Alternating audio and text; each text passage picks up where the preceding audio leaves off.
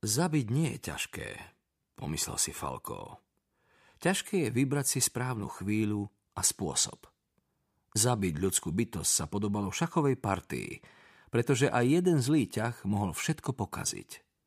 Zabiť niekoho náhodou alebo pri prepadnutí mohol akýkoľvek hlupák. V týchto časoch mnohí zabíjali aj preto, lebo to pokladali za beztrestné.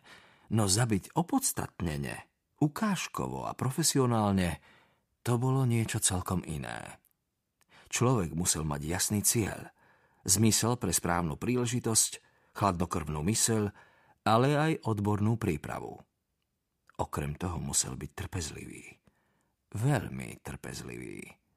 Bez ohľadu na to, či zabije alebo nie.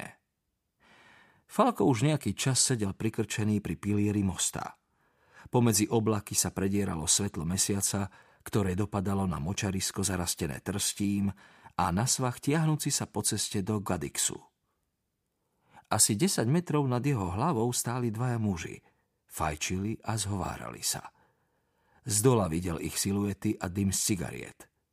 Kúsok za kamenným múrom vytrčala strecha strážnej búdky. Niekde sa stala chyba.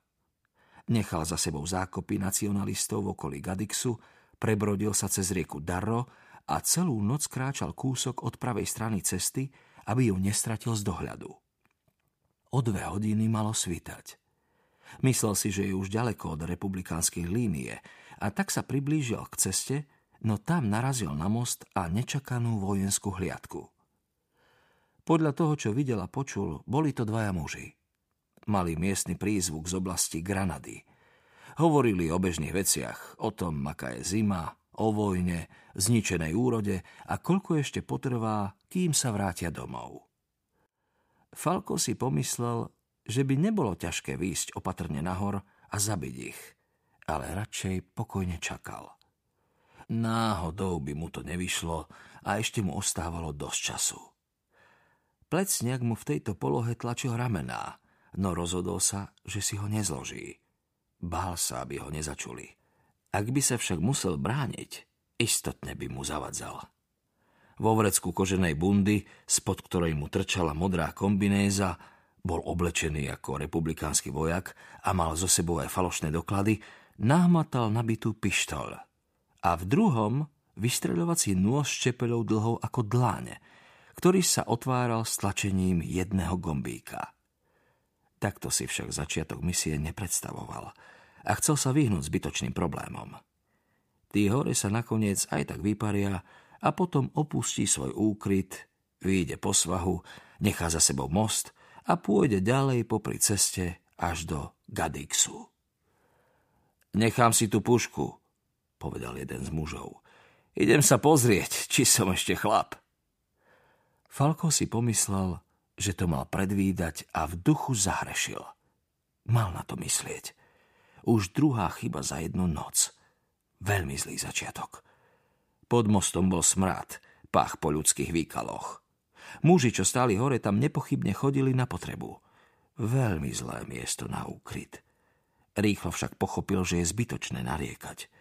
Jeden z mužov už schádzal dole.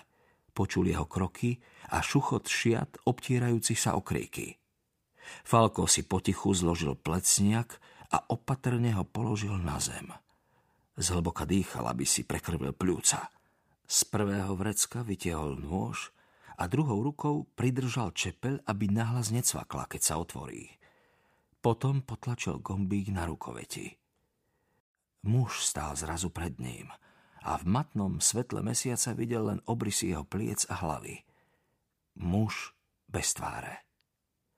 Keď sa pred ním Falko vynoril z tmy, Pravdepodobne si práve rozopínal opasok a gombíky na nohaviciach.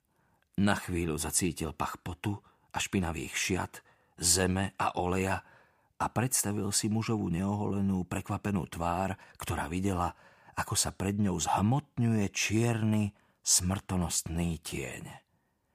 Ľavou rukou mu nahmatal ústa, aby mu ich zapchal, a keď zistil, kde má krk, pravou rukou mu doň z boku hlboko vrazil nôž – aby zastavil akýkoľvek zvuk, ktorý by muž mohol zo seba vydať. Nakoniec prudko stočil zápestie, potiahol nôž pozdĺž hrdla Pocítil smrteľné krče chvejúceho sa tela, slabý závan výkriku, čo zanikol v rane, a prúd horúcej krvi, ktorá mala presne 36,5 stupňov Celzia, ak ten muž nemal horúčku. Tá sa okamžite rozliala po rukoveti noža a Falkovej ruke až po lakeť. Silno ho držal, aby sa nezvalil na zem a nenarobil hluk a druhou rukou mu zakrýval ústa. Nechal ho sklznúť po kamennom pilieri, až kým neležal na zemi. Jedna ruka sa mu stále triasla – ako by sa v nej usídlili posledné známky života. Falko sa opatrne postavil. Zhlboka sa nadýchol a postupne sa mu ustálil aj tlkot srdca. Po chvíli si znova čupol a utrel si zakrvavený nôž a ruky do šiat mŕtvého muža. Si v poriadku, Luciano? Spýtal sa hlas na moste. Áno, zachrapčal Falko, aby napodobnil jeho hlas. Potom vykročil hore brehom a v ruke zvieral nôž.